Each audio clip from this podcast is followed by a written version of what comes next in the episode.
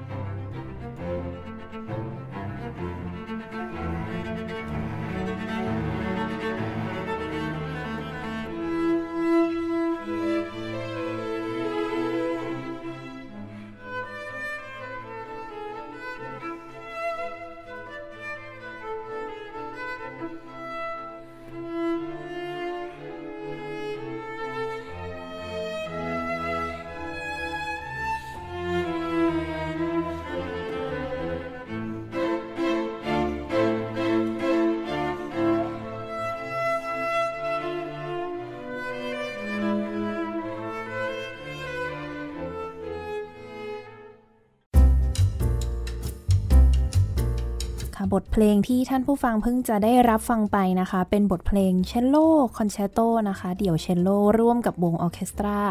ซึ่งประพันธ์โดยนักประพันธ์ที่มีชื่อเสียงมากอีกท่านหนึ่งนะคะ โจเซฟไฮเดนค่ะ ก็เป็นคอนแชร์โตหมายเลขหนึ่ง in C major ท่อนที่หนึ่ง ที่เดี๋ยวเราจะได้รับฟังเกี่ยวกับบทเพลงเพลงนี้มากขึ้นเนี่ยหลังจากนี้นะคะ ต้องขอต้อนรับแขกรับเชิญของเรานะคะ ครูออฟค่ะอภิชัยเล่มทองสวัสดีค่ะ สวัสดีครับน้องมุกครับค่ะครูออฟกลับมาอยู่กับเราเป็นรอบที่เท่าไหร่แล้วนะสามแล้วครับต้องบอกว่าเอ๊ะหรือจะสี่นะ เพราะว่ามีอยู่ ตอนหนึ่งที่เราพูดถึงเอ่อช่วงโควิด -19 ว่าชีวิตนักดนตรีเป็นอย่างไร วันนั้นครูออฟเองก็มีส่งข้อความนะคะมาพูดคุยกัน ไม่ได้มาที่ห้องอ่าใช่ตอนนั้นนี่ต้องแบบว่าอัดกันทางไกลนะคะ ตอนนี้เป็นยังไงบ้างคะจากสถานการณ์ที่ผ่านมาดีขึ้นแล้วไหมคะ ตอนนี้ก็ทุกอย่างก็กลับมาใกล้เคียงปกติมากแล้วนะฮะค่ะ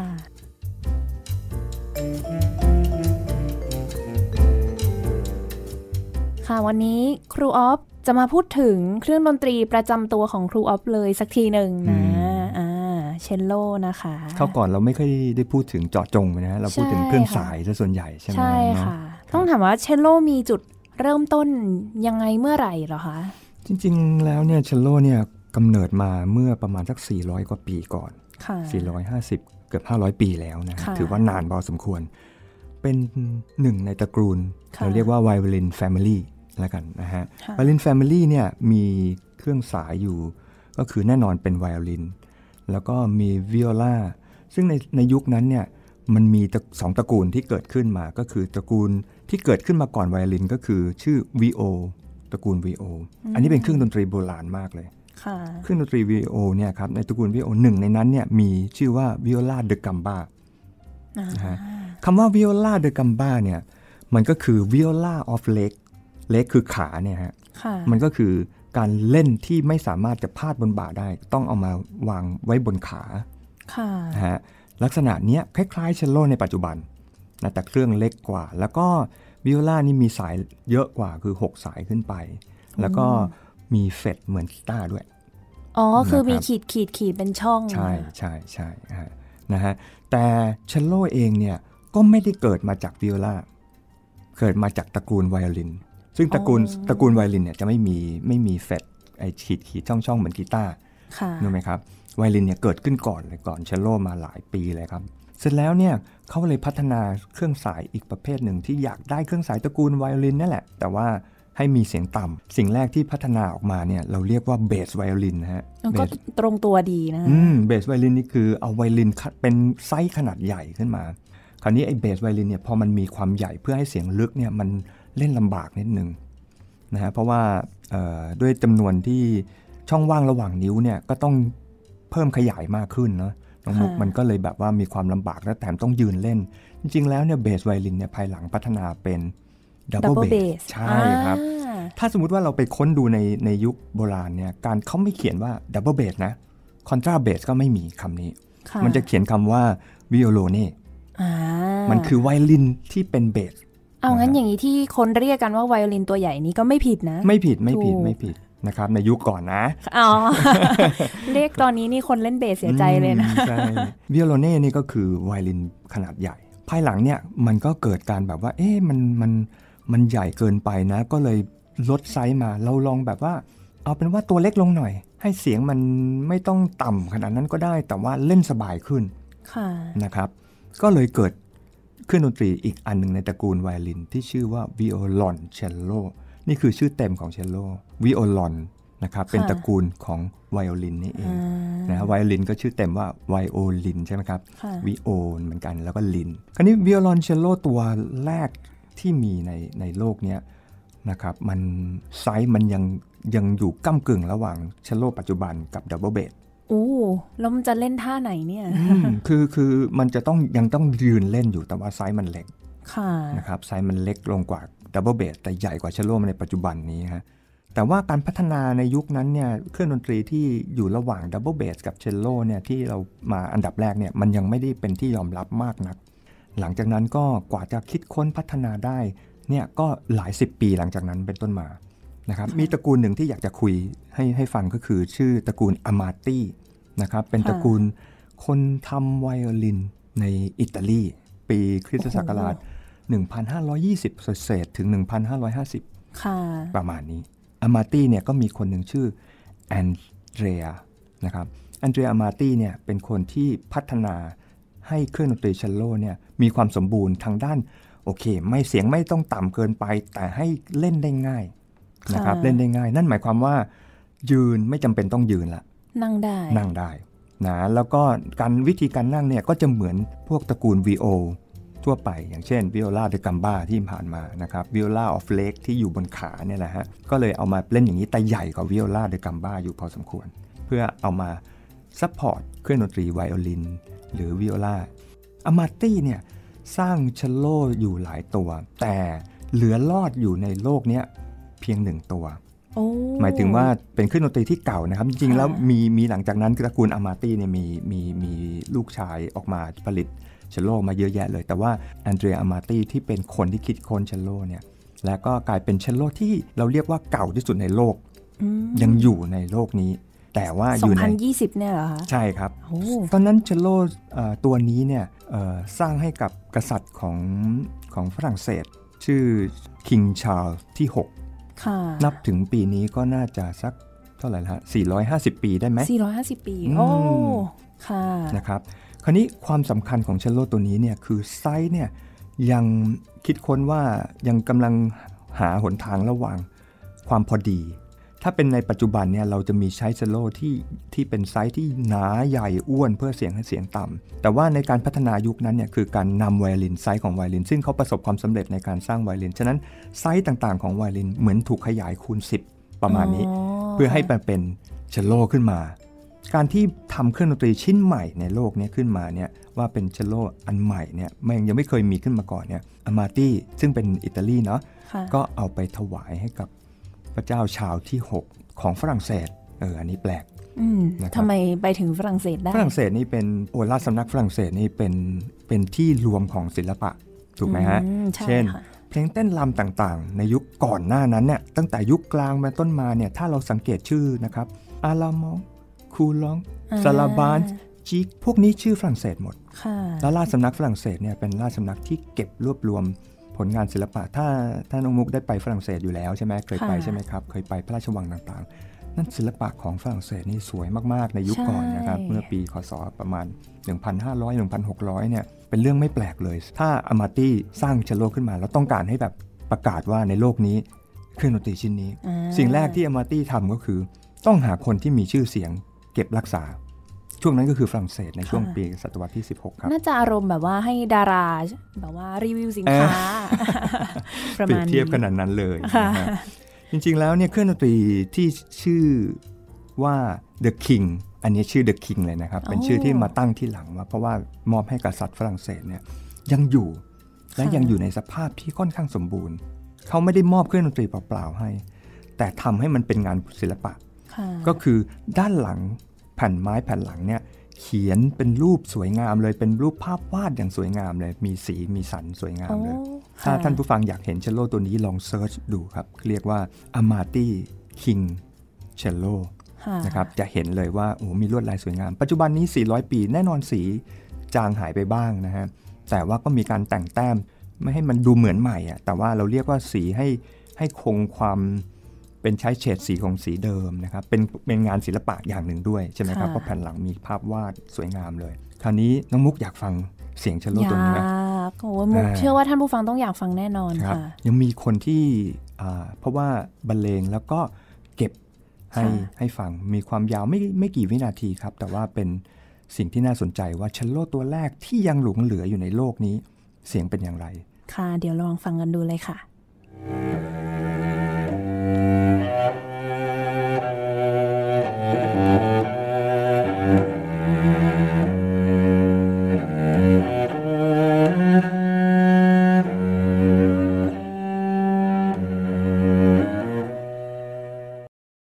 ถ้าเป็นมุกตอนนี้นี่มุกก็จะแบบว่าเปิด Google หาภาพไปด้วยเนาะแล้วก็ฟังเสียง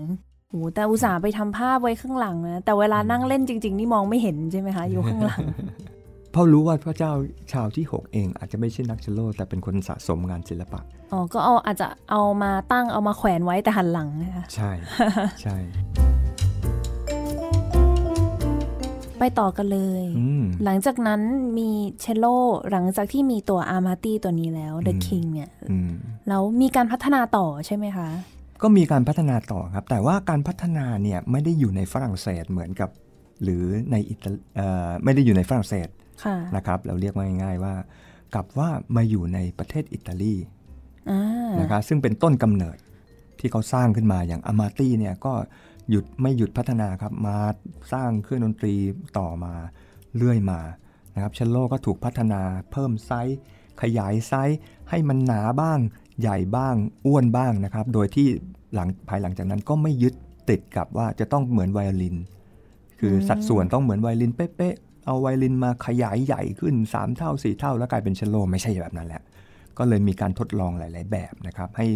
ให้มีความอ้วน ให้มีไซส์ที่หนา แล้วก็มีช่วงที่ยาวมากขึ้นกับไวโอลินนะครับไม่ใช่ไวโอลินขยายส่วนต่อไปค่ะนะครับกลายกลายเป็นอีกเครื่องดนตรีหนึ่งละอ่ากลายเป็นอีกเครื่องดนตรีหนึ่งค่ะแน่นอนว่าวิธีการเล่นยังคงเหมือนเดิมกับก็คือวางอยู่ระหว่างน่องสองน่อง อ๋อ มันคืออยู่ระหว่างน่อง ใช่ครับค่ะไม่ได้ไม่ได้วางพาดบ่านะครับ แล้วก็ไม่ได้ยืนเล่นเหมือนเหมือน violone หรือดับเบิลเบสในยุคก่อน คือตอนนั้นคือต้องวางแบบหนีบเอาไว้ใช่ไหมคะ หรือว่าเเราเรียกคล้ายๆ วางพักไว้ดีกว่าไหม ถ้าเกิดว่าเราเอาขาสองข้างเนี่ย เหมือนแบบว่าทำเป็นรูปสามเหลี่ยมเล็กค่ะๆ ไม่ได้นั่งแบบตรงๆ เหมือนเรานั่งเก้าอี้ เหมือนกับเอาเราขวาขาเหมือนจะไขว้กันเล็ก ๆ นิดนึง แต่ไม่เชิงไขว้กันมากนะครับ มันก็จะเกิดที่ว่างที่สำหรับวางเครื่องดนตรีอ่าได้ก็จะพักไว้ตรงนั้นค่ะนะครับ คราวนี้วางลักษณะเนี้ยก็พัฒนามาจนถึงยุคบาโรกเลย ยุคบาโรกเนี่ยเครื่องเชลโลเนี่ยเองก็ยังไม่เหมือนเชลโลในปัจจุบันสักทีเดียว ตัว body เองน่ะมองแล้วดูคล้ายค่ะแต่ว่าสิ่งที่แตกต่างออกชัดเจนเลยก็คือ เราเรียกว่า fingerboard หรือแผงนิ้ว ที่เป็นไม้ดำๆที่เราเอามือกดสายค่ะนะครับ อันนั้นนะมีความสั้นมากค่อนข้างสั้นค่ะไม่ยาวเหมือนปัจจุบันเนี่ยนะครับ เพราะค่ะว่าหนึ่งเนี่ยก็คือเครื่องดนตรีเนี่ยมันยังเป็นเครื่องดนตรีที่เล่นด้วยเสียงให้ให้เสียงต่ำค่ะสมมุติว่ามุกจะเล่นโอโบนะแล้วเสร็จแล้วครอปก็จะเล่น เครื่องดนตรีเป็นเสียงต่ำให้ค่ะนะครับคราวนี้เครื่องดนตรีเสียงต่ำเองเราก็ไม่จำเป็นจะต้องไปเล่นสูงอะไรขนาดนั้นอ๋อใช่ฉะนั้นฟิงเกอร์บอร์ดจำก็ไม่จำเป็นจะต้องให้ยาวมากค่ะถูกไหมครับ ก็สั้นๆก็พอค่ะนะครับ นั่นก็เป็นส่วนหนึ่ง แล้วก็เอกลักษณ์ที่สำคัญอีก 2 ส่วนใหญ่ ๆ เลยก็คือ หางปลาเราเรียกว่า tail piece อืมหางปลาเหรอครับคะ tail piece ที่สายเนี่ยยึดมาจากลูกบิด นะครับลองจินตนาการนะฮะแล้วสายนี่ยาวลงมาตามฟิงเกอร์บอร์ดลงมาผ่านยอง แล้วก็ไปเชื่อมต่อกับอีกฝั่งหนึ่งฝั่งก้นของเชลโลเนี่ยค่ะมันจะมีไม้อีกแท่นหนึ่งสีดำๆถ้าเราเห็นค่ะนะครับมันก็จะไปผูกติดกับตรงนั้นนะฮะซึ่งเขาคิดค้นมาตั้งแต่ไวโอลินแล้วไอ้เทลพีซตัวนี้เนี่ยก็เป็นลักษณะที่ยังไม่เหมือนปัจจุบัน คือปัจจุบันเนี่ยเราจะมีเรียกว่าอ่าภาษาอังกฤษนะครับ เรียกว่า fine tuner adjuster เล็ก อ๋อ เป็นเหมือนแบบลูกบิดๆลูกบิดอันเล็ก ๆ เวลาเวลาถ้าเกิดเสียงเพี้ยนนิดๆเดียวไม่ไม่เยอะมากเนี่ย เราก็ใช้ไอ้ตัว adjuster เล็กๆเนี่ยบิดๆนิดหนึ่งเพื่อปรับเสียงนะครับ ถ้าไปบิดตรงลูกบิดเนี่ยอาจจะเลยไปแล้ว อาจจะเกินไปแล้ว แล้วถ้าบิดกลับลงมามันก็เลยไปอีกไม่ไม่เจอสักที แต่ว่าไอ้ไอ้ adjuster ตรงตรงตรง tail piece ตรงเนี้ยเราสามารถบิดขึ้นบิดลงได้ระยะสั้นค่ะๆในยุคนั้นยังไม่มีนะครับ ซึ่งยังไม่มีเพราะ การใช้สายเนี่ยของในยุคนั้นเนี่ยเราเรียกว่าสายที่เป็นสายกัด สายกัดนี่คือเราเรียกว่าสายที่เป็นกัดนี่จริง ๆ แปลว่าไส้นะค่ะอ่าจริง ๆ แล้วมันก็ทำจากไส้นะครับ หลายผู้คนอืมผู้ฟังหลายท่านอาจจะไม่รู้ในยุคก่อนนั้น ในยุคบาโรกนั้น จนถึงยุคคลาสสิกเนี่ยสายของเครื่องสายเนี่ยทำมาจากลำไส้ ไส้ของอะไรอ่านะเขาบอกว่าอย่างนี้ครับเขาบอกว่า cat gut แต่ cat ตัวนี้ไม่ได้หมายความว่าแมวฮะอ่ามันมันเป็นมันหมายถึงลำไส้ของสัตว์ที่เหนียวกว่านั้นก็คือพวกแพะ พวกม้า พวกวัวโอ้อ่า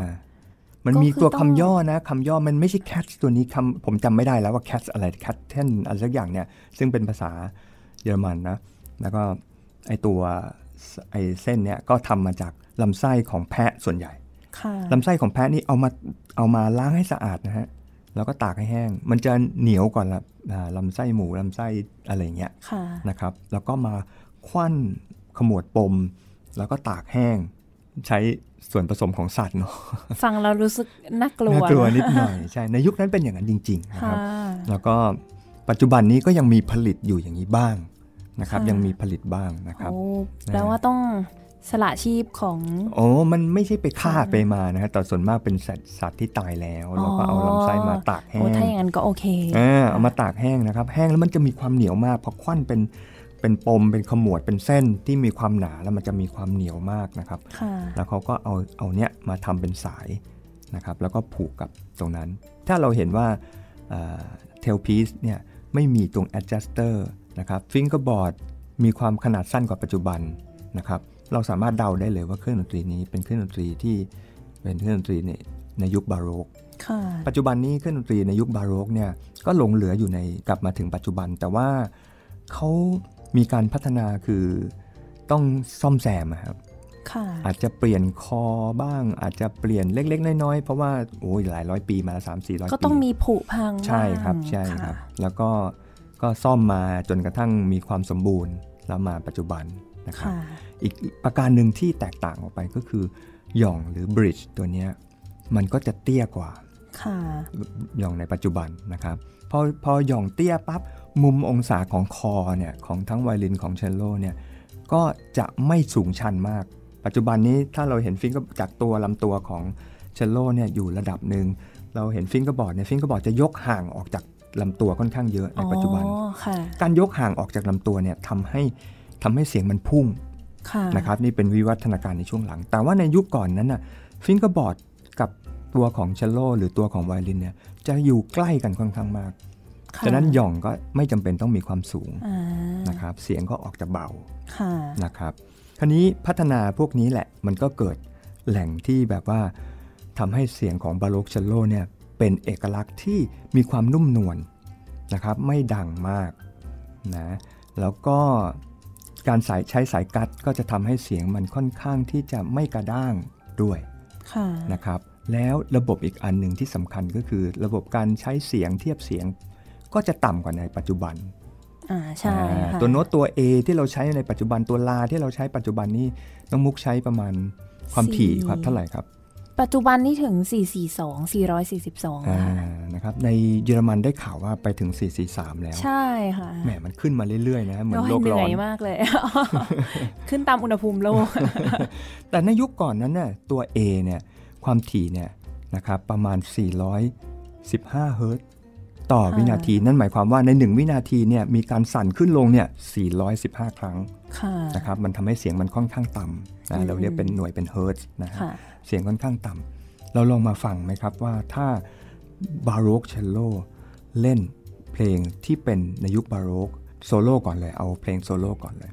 เป็นเพลงที่แบบว่าทุกคนน่าจะแบบอืมเคยได้ยินผ่านหูเนาะแน่นอนค่ะด้วยระบบเสียงที่ต่ำเหมือนในยุคบาโรกจริง ๆ เสียงจะเป็นยังไงค่ะน่าสนใจใช่นะครับค่ะแล้วก็บทเพลงบทนี้เนี่ยเป็นเพลงเดี่ยวเชลโลที่เป็นมาตรฐานที่นักเชลโลทุกคนต้องศึกษาเลยนะ นะครับค่ะแล้วก็ถ้าได้ยินเพลงนี้เมื่อไหร่นะ แม้กระทั่งไม่ใช่นักเชลโลยังรู้จักเลยอะอ่าใช่อืมคนทั่วไปก็น่าจะเคยได้ยิน ใช่ค่ะน้องมุกเดาได้ไหมเพลงอะไร โอ้ย พูดมาอย่างนี้ปั๊บ solo celloมีอยู่เพลงเดียวเลยค่ะ ในหัวบาค cello suite เนี่ย ครับ ใช่ครับโจฮันเซบาสเตียนบาร์กเขียนเครื่องเดี่ยวเชลโลไว้ค่ะนะครับซึ่งเป็นเรื่องแปลกนะฮะน้องมุกเพราะว่าเครื่องดนตรีในยุคของบาร์กเองเนี่ยบาร์กยังเชื่อว่าเชลโลเนี่ยเป็นเครื่องดนตรีที่ให้เล่นแต่เสียงต่ำ ประกอบกับเครื่องดนตรีชิ้นอื่นค่ะแต่การนำเชลโลขึ้นมาเป็นเครื่องเดี่ยว โดยไม่ต้องมีเราเรียกว่า accompaniment ไม่ต้องมีเครื่องเล่นประกอบเนี่ยนะครับ ให้เล่นสมบูรณ์แบบในตัวโดยเป็นเอ่อเป็นบทเพลงได้เลยเนี่ยต้องอาศัยความสามารถ 2 อย่างคือ 1 คือผู้เขียนโอเคบาร์กไม่มีข้อสงสัย แล้วก็อัน 2 คือผู้เล่นเอง ซึ่งจะต้องพัฒนาเทคนิค ในสมัยก่อนเนี่ยผู้เล่นเชลโลเนี่ยไม่จำเป็นต้องพัฒนาเทคนิคมากใช่ไหมครับ ค่ะนะก็มาแบบว่าเล่นแนวเบสให้ลากยาวๆให้เครื่องดนตรีเครื่องอื่นได้ แต่ว่าเพลงนี้กลับมีโน้ตเยอะ มีการเล่นข้ามสาย มีการไล่ขึ้นไล่ลงใน fingerboard มากขึ้นละ เริ่มเริ่มจะขยายช่วงเสียงของของเชลโลให้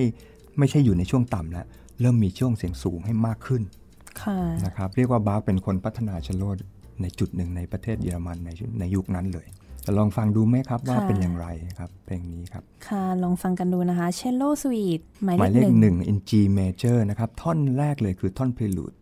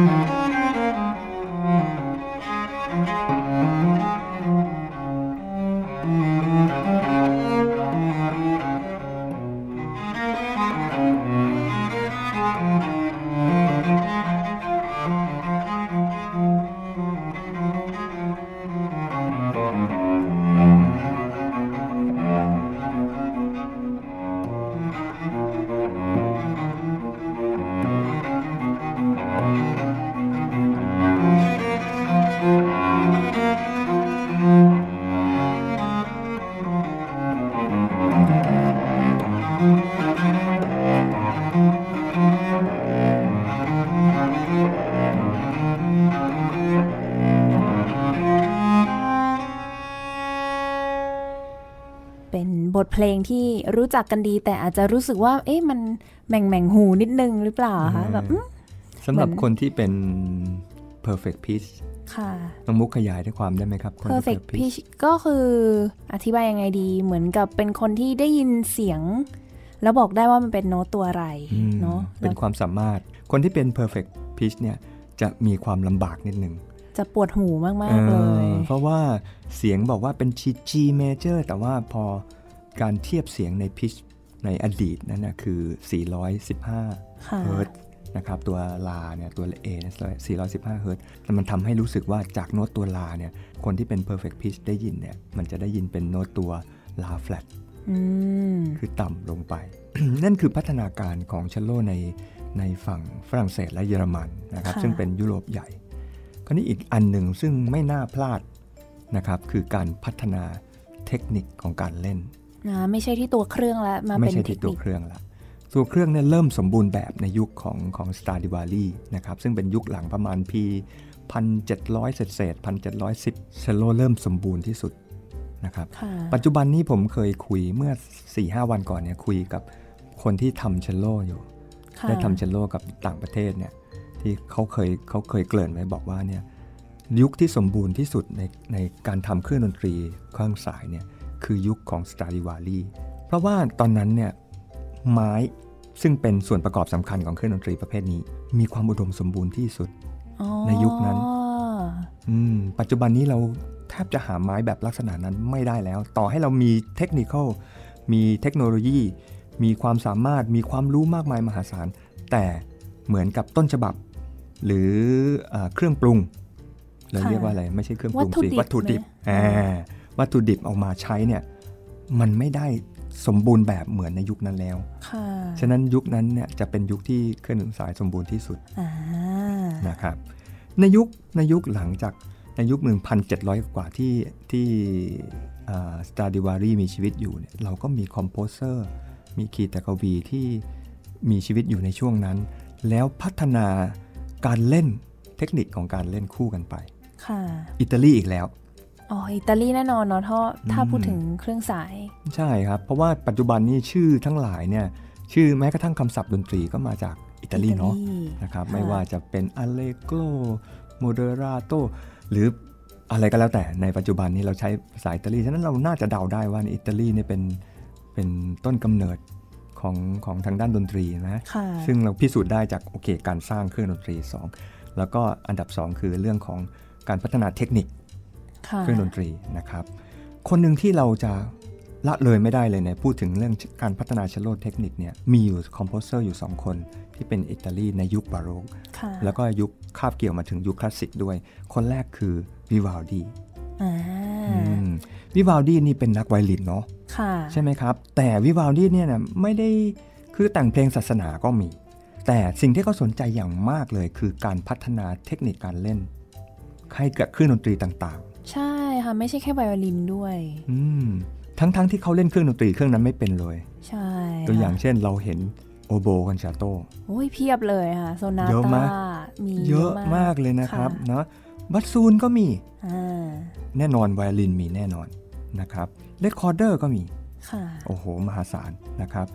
และเชลโลก็มีไม่น้อยเลยนะนะครับ ถ้าจะให้นับจริงๆเนี่ยเกือบ 30 บท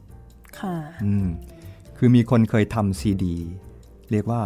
complete Vivaldi Cello Concerto ทั้งหมดทุกเบอร์เลยเนี่ยต้องใช้ซีดีถึง 4 แผ่นโห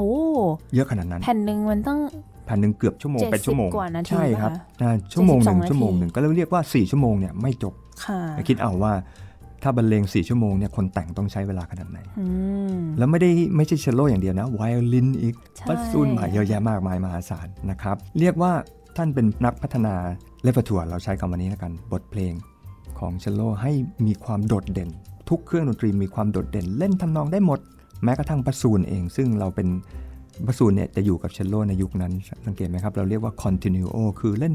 บาโซ continuo คือเล่นเสียงต่ำประกอบให้เครื่องดนตรีชนิดอื่น แต่วิวาดีไม่ได้คิดแค่นั้นวิวาดีคิดว่าเครื่องดนตรีทุกเครื่องเนี่ยถ้ามันจะพัฒนาได้เขาพัฒนาเป็นเครื่องดนตรีแล้วเขาควรจะต้องพัฒนาเรื่องของเทคนิคของการเล่น เพื่อให้กลายเป็นเครื่องดนตรีที่เล่นโซโล่ได้ฮะทุกเดี่คยวนได้นี่ต้องโดดเด่น ใช่นะครับวิวาดีจึงเขียนบทเพลงลักษณะที่มีมีความยากนะครับในสไตล์ของเขาแหละในสไตล์ในยุคบาโรก แต่ว่าเทคนิคของเขาเนี่ยจะไม่ได้อยู่แค่โน้ตเสียงต่ำและกลายเป็นโน้ตเสียงสูงมากขึ้นค่ะนะครับและก็อีกคนหนึ่งที่ละเลยไม่ได้เลยก็คือลุยจิบ็อกเครินีบ็อกเครินีเนี่ยเป็นคีตกวีอิตาเลียน ที่อยู่คาบเกี่ยวมาถึงยุคคลาสสิกด้วยนะครับค่ะช่วงช่วงต้นโมซาร์ทอะไรเงี้ยนะครับบ็อกเครินีเองเป็นนักเชลโลครับนะอ๋อครับอันนี้เป็นนักเชลโลเลย ใช่ท่านเป็นนักเชลโลเลย แล้วท่านก็เป็นเขียนเชลโลโซนาต้าเชลโลคอนแชร์โตโอ้เยอะแยะเลย ปัจจุบันนี้ยังผมยังสงสัยอยู่ยังหาข้อสงตรงหาข้อสรุปไม่ได้ว่า เวลาที่ท่านเขียนโซนาต้าหรือเชลโลเนี่ย โอ้ขนาดเชลโลในยุคปัจจุบันเนี่ยยังต้องใช้เสียงสูงแบบว่า fingerboard ลงไปเยอะมากอะ่ะค่ะเรียกว่าเรียกว่าสูงมากอะ่ะ สุดแต่ขอบ ใช่ครับสุดขอบแต่อย่างที่เราคุยกันเมื่อกี้บอกว่า fingerboard ของเชลโลในยุคนั้นเนี่ยมันสั้นค่ะถูกไหมครับ แล้วท่านเขียนว่าให้สูงกันได้ขนาดนั้นเนี่ยโอ้โห ก็คือแบบว่าเลยเลยสุดของ fingerboard ไปอีกอะอะเหรอคะอ่าอ๋อคือปกติเลยไปนี่ยังเล่นได้ เล่นได้หอครับเล่นได้ครับ คือไม่จำเป็นจะต้องสายเนี่ยไม่จำเป็นจะต้องกดไปโดน fingerboard ตลอดเวลา ในช่วงเสียงสูงนะครับ สามารถจะกดลงไปให้จมลงไปก็ใช้ได้แล้วอ่านะครับให้ก็ก็มีเสียงที่ที่ออกมาได้แล้วค่ะนะครับท่านบ็อกเครินีเองเนี่ยก็เขียนอ่าบทเพลงเนี่ยเพื่อตัวท่านเองเล่น เพราะท่านเป็นอืมเราเรียกว่า virtuoso ในยุคนั้นเลยนะครับแล้วก็บทเพลงหลากหลายที่เขียนมาให้กับเชลโล ทั้งคอนแชร์โตทั้งโซนาต้ามีเยอะเหมือนกันอันหนึ่งคราวนี้ มีบทเพลงหนึ่งถ้าเราจะยกตัวอย่าง บทเพลงลักษณะที่เป็นฝั่งของอิตาลีบ้างนะเมื่อกี้เราฟังบาร์กที่เป็นการพัฒนาในฝั่งของเยอรมันเยอรมันค่ะอืมถ้าในฝั่งอิตาลีเนี่ยก็คงจะต้องมีบทเพลงบทเพลงหนึ่งซึ่งนักเชลโลเนี่ยรู้จักกันเป็นอย่างดี มันไม่ใช่คอนแชร์โตสำหรับเชลโลแค่เครื่องเดียวอ๋อมันต้องเป็นนักเชลโลถึงสองคนมาเล่นด้วยกันโอ้วิวาลดีเขียนให้สำหรับ เราเรียกว่าสำหรับเชลโลสองตัวค่ะ นะฮะเป็นคอนแชร์โตนะครับมันคือเล่นประกอบให้องค์ออร์เคสตราเล่นประกอบ แล้วก็มีเชลโลถึง 2 ตัวมาเล่นนะครับ ประชันกันเนาะประชันกันประชันกันนะครับ เหมือนเหมือนบาคที่เขียน double concerto สำหรับไวโอลินและโอโบอะไรเงี้ยอ่านะครับค่ะแต่ว่าอันนี้สำหรับเชลโลถึง 2 ตัวเลยเนาะค่ะจริงๆวิวาลดีเขียนให้สำหรับไวโอลินและเชลโลมีมีมีแต่ว่าอันที่โด่งดังมาก ๆเลยเนี่ยคือสำหรับเชลโลสองตัวค่ะนะครับซึ่งแต่ละตัวก็ ไม่ได้ทำหน้าที่ย่อหย่อนกว่ากันเลยนะฮะค่ะเล่นออกมาเนี่ยบางคนคิดว่า โอ้ยถ้าเป็นเชลโลหนึ่งกับเชลโลสองเชลโลสองน่าจะง่ายกว่าหรือเปล่าจริงไม่เลยครับ เท่ากันเท่ากันเลยครับ เพียงแต่ว่าแบ่งหน้าที่รับส่งกันคนละทีเท่านั้นเองค่ะนะฮะท่านจะได้เห็นว่าแบบว่าโน้ตเริ่มเยอะมากขึ้นโน้ตมีเสียงสูงมากขึ้น แล้วก็เชลโลเนี่ยเริ่มมีการเล่นเมโลดี้ที่รวดเร็วมากขึ้นเลย ลองฟังดูไหมล่ะครับ เชลโลคอนแชร์โตสำหรับ 2 เชลโล ในบันไดเสียง G minor ของวิวาลดีครับ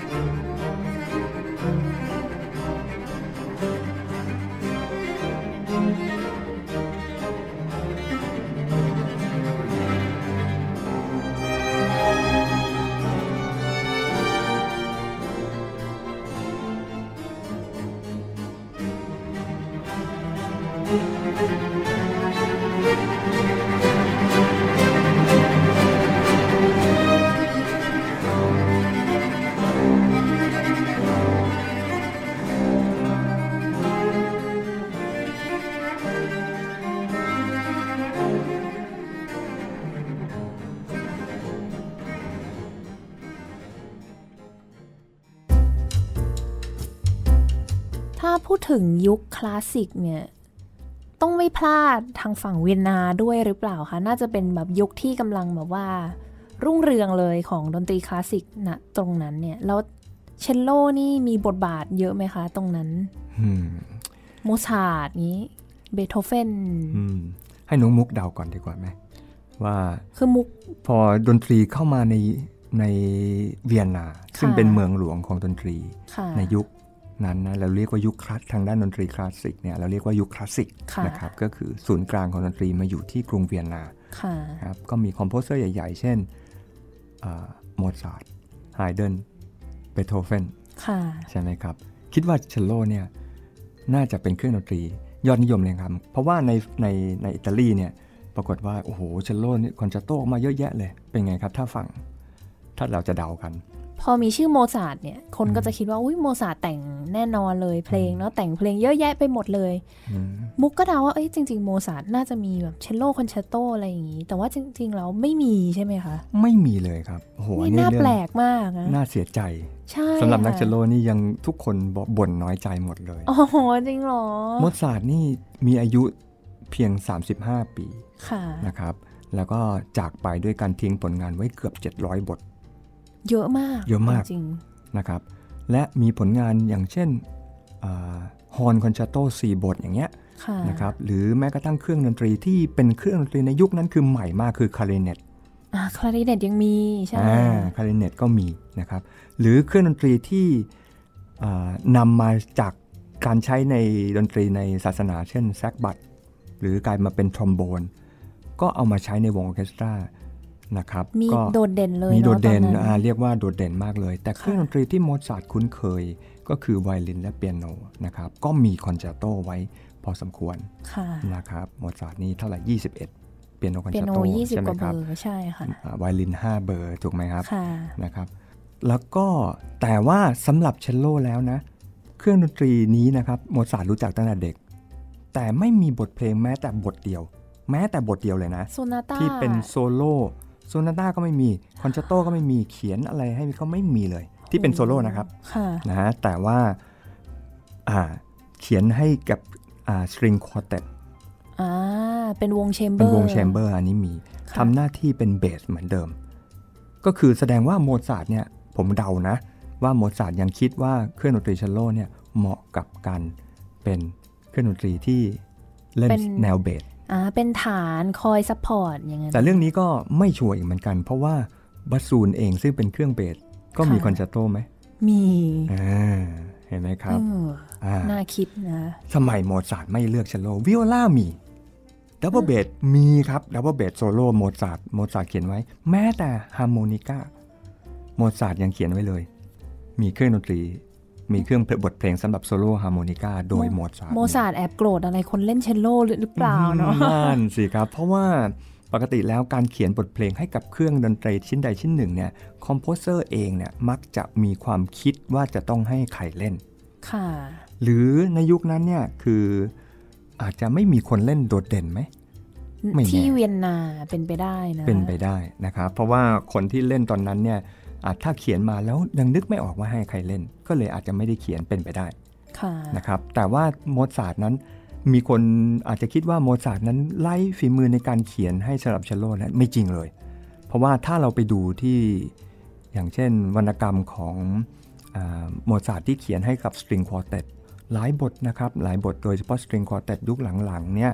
มีการเขียนเมโลดี้ให้เชลโลไว้เยอะเลย แล้วเขียนเพราะๆทั้งนั้นเลยครับ เขียนเมโลดี้ให้เชลโลเล่นแทรกระหว่างไวโอลิน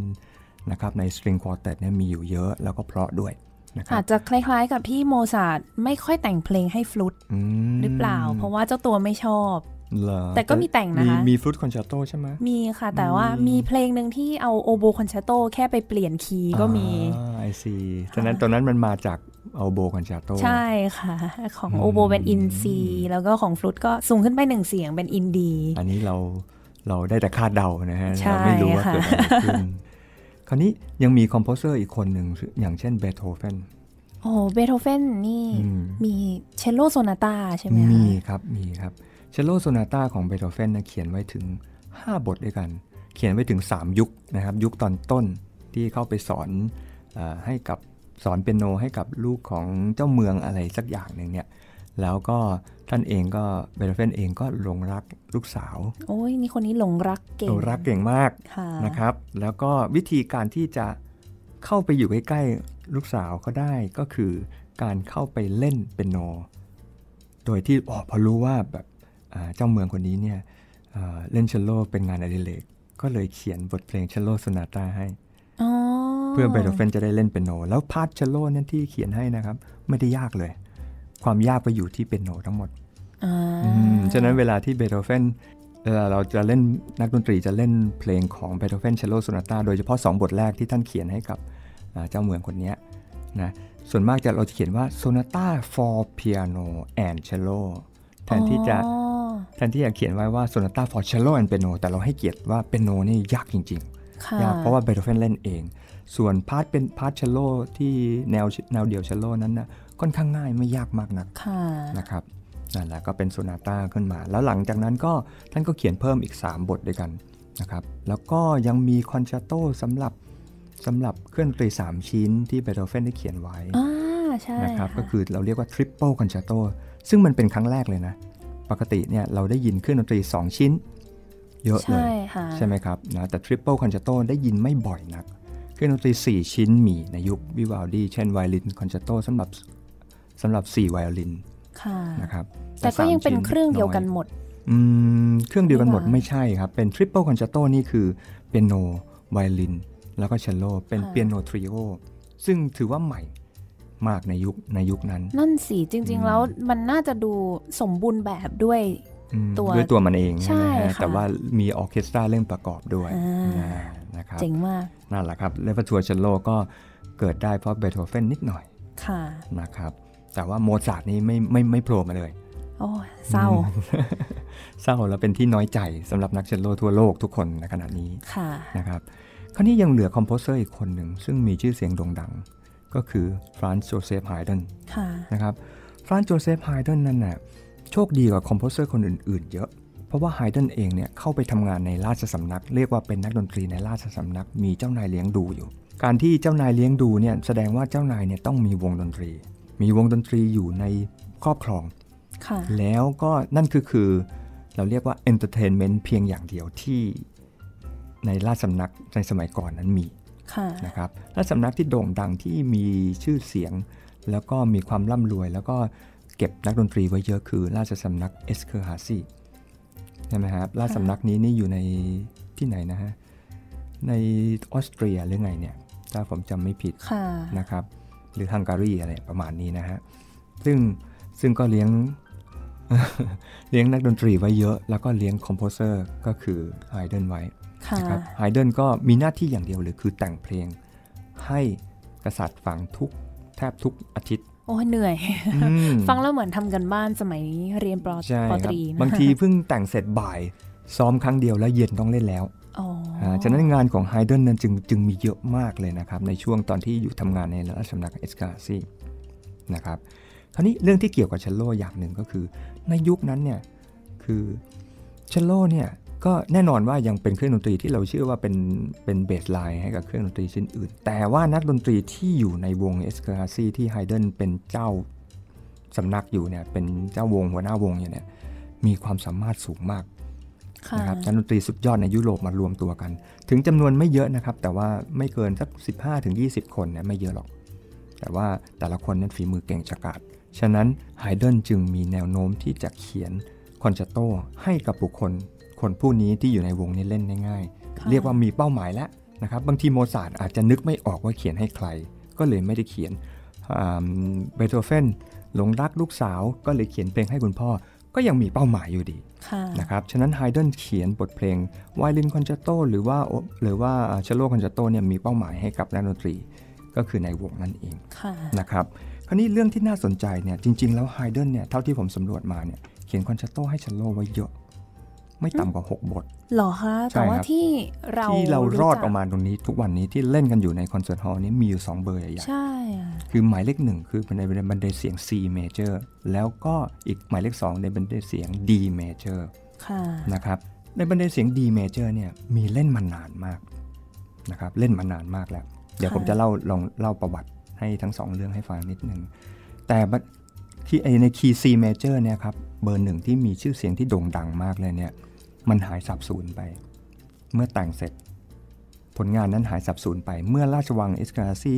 หยุดกิจการนะครับ ไม่ใช่หยุดกิจการใช้คำว่าอะไรดีเลอะเอิ่มแตกอะวางแตกอะเราเรียกล่มง่ายสลายๆล่มสลายค่ะนะฮะอ่าแล้วผลงานนี้ก็หายไปด้วยค่ะนะครับจนกระทั่งเมื่อ 1961 มีคนไปค้นพบโอ้เพิ่งต้นฉจะบับเมื่อ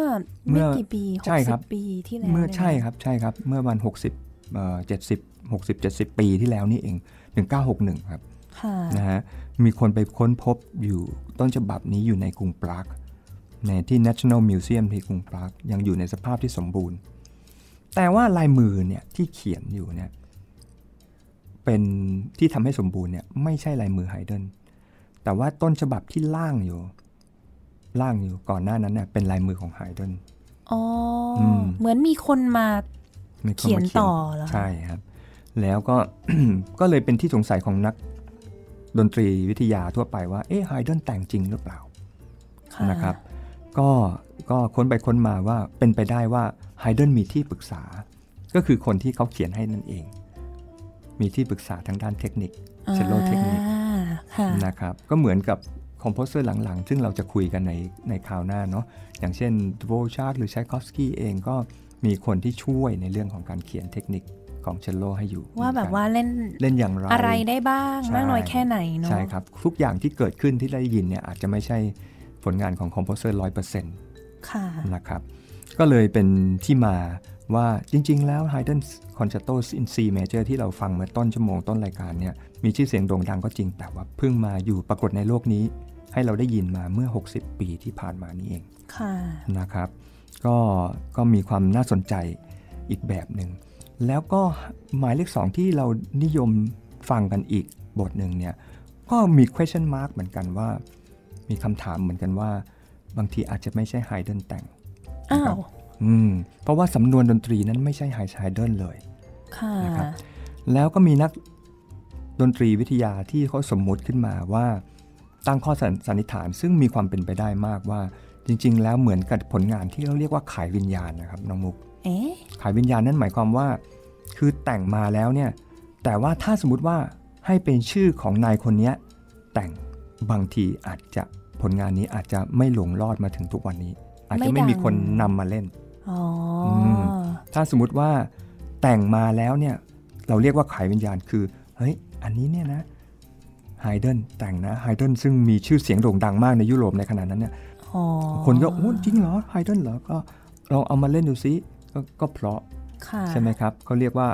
เป็นคล้ายๆ การขายวิญญาณอย่างหนึ่ง แต่ใครจะแต่งก็แล้วแต่นะครับ ทั้งบทเพลงทั้งทั้งสองอันเนี่ยเรียกว่าพัฒนาเทคนิคการเล่นของเชลโลมาอย่างมากนะครับแล้วก็อยู่รอดจนถึงวันนี้ แล้วเป็นบทเพลงคอนแชร์โตในยุคคลาสสิกเพียง 2 บทที่เหลืออยู่นะครับ นอกนั้นเราจะไม่เห็นจาก composer คนอื่นเท่าไหร่นักครับ ค่ะอืม นั่นแหละครับ เป็นที่มาของ Haydn Concerto Concerto ทั้งหมด ค่ะก็เป็นบทเพลงจากไฮเดนนะคะ ที่เดี๋ยวตอนท้ายรายการเนี่ย เราจะได้ฟังเป็นหมายเลขสองอืมใช่ไหมคะ เราฟังหมายเลขหนึ่งไปแล้ว in C หมายเลขสอง in D ตอนท้ายรายการนะคะ แล้วก็เห็นว่าสำคัญมากเลยครูออฟเนี่ยจะเล่นโซโล่บทเพลงเชลโลคอนแชร์โตของไฮเดนหมายเลขหนึ่งใช่ไหมใช่คะครับ กับวง Royal Bangkok Symphony Orchestra ครับผมวันเสาร์หน้า วันเสาร์หน้าครับ วันเสาร์ที่ 15 สิงหาคมนะครับเวลาทุ่มครึ่งที่ศูนย์วัฒนธรรมหอประชุมใหญ่ ก็ยังมีที่นั่งเหลืออยู่นะครับ แต่ว่าที่นั่งยังคงจำกัดในลักษณะที่เป็น new normal social distancing เหมือนกันนะครับค่ะฉะนั้นก็เดี๋ยวเราลองติดต่อรายละเอียดโดยที่จากเว็บไซต์ของ Royal Bangkok Symphony ก็ได้นะครับ หรือใน Facebook แแฟนเพจของ Royal Bangkok Symphony Orchestra ก็ได้ครับ ในการจองบัตร แล้วได้ข่าวว่าอาจจะมีการไลฟ์โอ้ on Facebook จริงเหรอนะคะอ่าในคอนเสิร์ตนี้นะครับอ่าก็เลยอยากจะเชิญชวนผู้ฟังมามาช่วยเป็นกำลังใจแล้วก็ช่วยเชียร์ว่าผลงานไฮเดนที่เหลือเหลือรอดมาเป็นยุคของยุคจากยุคคลาสสิกที่สำหรับเชลโลเนี่ยมาเป็นอย่างไร ซึ่งในท่อนที่หนึ่งนั้นนะมีชื่อเสียงโด่งดังมากเลย แต่ว่าจะขอเล่านิดหนึ่งว่าเออคอนเสิร์ตนี้เนี่ยช่วงนี้เนี่ยมันจะเป็นช่วงที่เราจะต้องหานักดนตรีจากประเทศไทยนะ เพราะว่าเรานำเข้ามาเนี่ยลำบากใช่ไหมครับอ่าแล้วก็ใช่ค่ะจะมากักตัว 14 วันก่อนมาซ้อมเนี่ยคนจะทำลำบากนะครับ ที่จะผมจะมาเล่นคอนแรตโตของ Haydn in C major เนี่ยมันมีที่มาที่ไปนิดหน่อย เพราะว่าโปรแกรมนี้เนี่ยถูกถูกอ่า plan วางแผนไว้ตั้งแต่เมื่อปีก่อนๆ ที่ผ่านมาแล้วว่าจะมีการจัดการแข่งขันเดี่ยวเชโลคอนแชร์โตขึ้นอ๋อนะครับซึ่งค่ะซึ่งเป็นเราเรียกว่า young talent นะนะค่ะนะครับเป็นแต่ว่าใน 2 ปีก่อนนู้นเราเคยมีนักเครื่องสายคือไวโอลินค่ะใช่ไหมครับ แต่ว่าปีนี้อยากได้เป็นนักเชลโลก็เลยจะจัดแข่งขันเชลโลคอนแชร์โตขึ้นมา แต่เนื่องจากเหตุการณ์โควิดเข้ามาเนี่ยทำให้การแข่งขันเนี่ยได้ถูกยกเลิกไปโดยอัตโนมัตินะค่ะครับก็เลยแต่ยังไงก็แล้วแต่ การแสดงดนตรีในในที่เราวางเป้าหมายว่าจะต้องมีเชลโลคอนแชร์โตของไฮเดนเนี่ยอยู่ในปีนี้ ก็ยังคงตั้งดำเนินต่อไปนะครับค่ะคราวนี้เราก็ต้องมาถึงมาหานักดนตรีกันในวงนะครับ ว่าหาคนแข่งไม่ได้ก็ก็มาตกมาอยู่ที่ผมเองครับนะโอเคครับ ก็เป็นเป็นบทเพลงที่เราเรียกว่า หนึ่งในเพลงชาติของเชลโลคือนักเชลโลทุกคนที่เราอยู่ในระดับสูงต้องเรียนทุกคนครับเพลงงานนี้สำหรับครูออฟยากไหมคะเพลงนี้ เพลงนี้ยากคนละแบบฮะยากกันที่ว่าเอิ่มในท่อน2เนี่ยท่อนหนึ่งเนี่ยเรารู้จักนะครับเป็นบทเพลงที่ใช้ audition สำหรับออร์เคสตราทั่วโลกเลยในไฮเดนอ่าค่ะแล้วก็ในท่อนที่2เนี่ยเป็นบทเพลงที่ออกสำเนียงไฮเดนชัดเจนนะครับคือสำนวนดนตรีของไฮเดนเนี่ย ชัดเจนเป็นเพลงร้องลักษณะเป็นเพลงร้องที่อ่อนหวาน แน่นอนยังมีสเกลลักษณะของดนตรีคลาสสิกยังอยู่ครบถ้วนกระบวนความ แล้วก็ท่อนที่3เนี่ยมีความรวดเร็วมาก